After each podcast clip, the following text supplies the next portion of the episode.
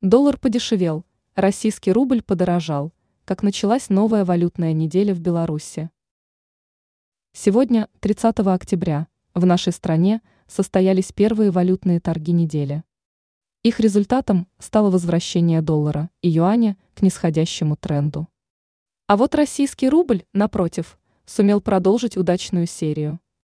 Информация о валютной ситуации, сложившейся в Беларуси в предпоследний день октября – представлена на интернет-портале БВБ.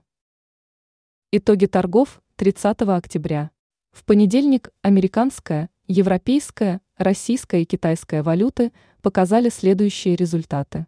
Доллар 3,1958 десятитысячных BYN. Евро 3,35 BYN. 100 российских рублей 3,421 тысячная BYN. 10 китайских юаней 4,3522 десятитысячных байн. Как изменились курсы валют? Прошлую валютную неделю американец завершил на позитивной ноте. Однако третьей победы к ряду не случилось. Сегодня денежная единица США уступила белорусскому рублю 0,4 пункта, минус 0,13%. Евро тоже уступил в понедельник национальной валюте нашей страны. И потеря оказалась гораздо более серьезной, чем в случае с долларом.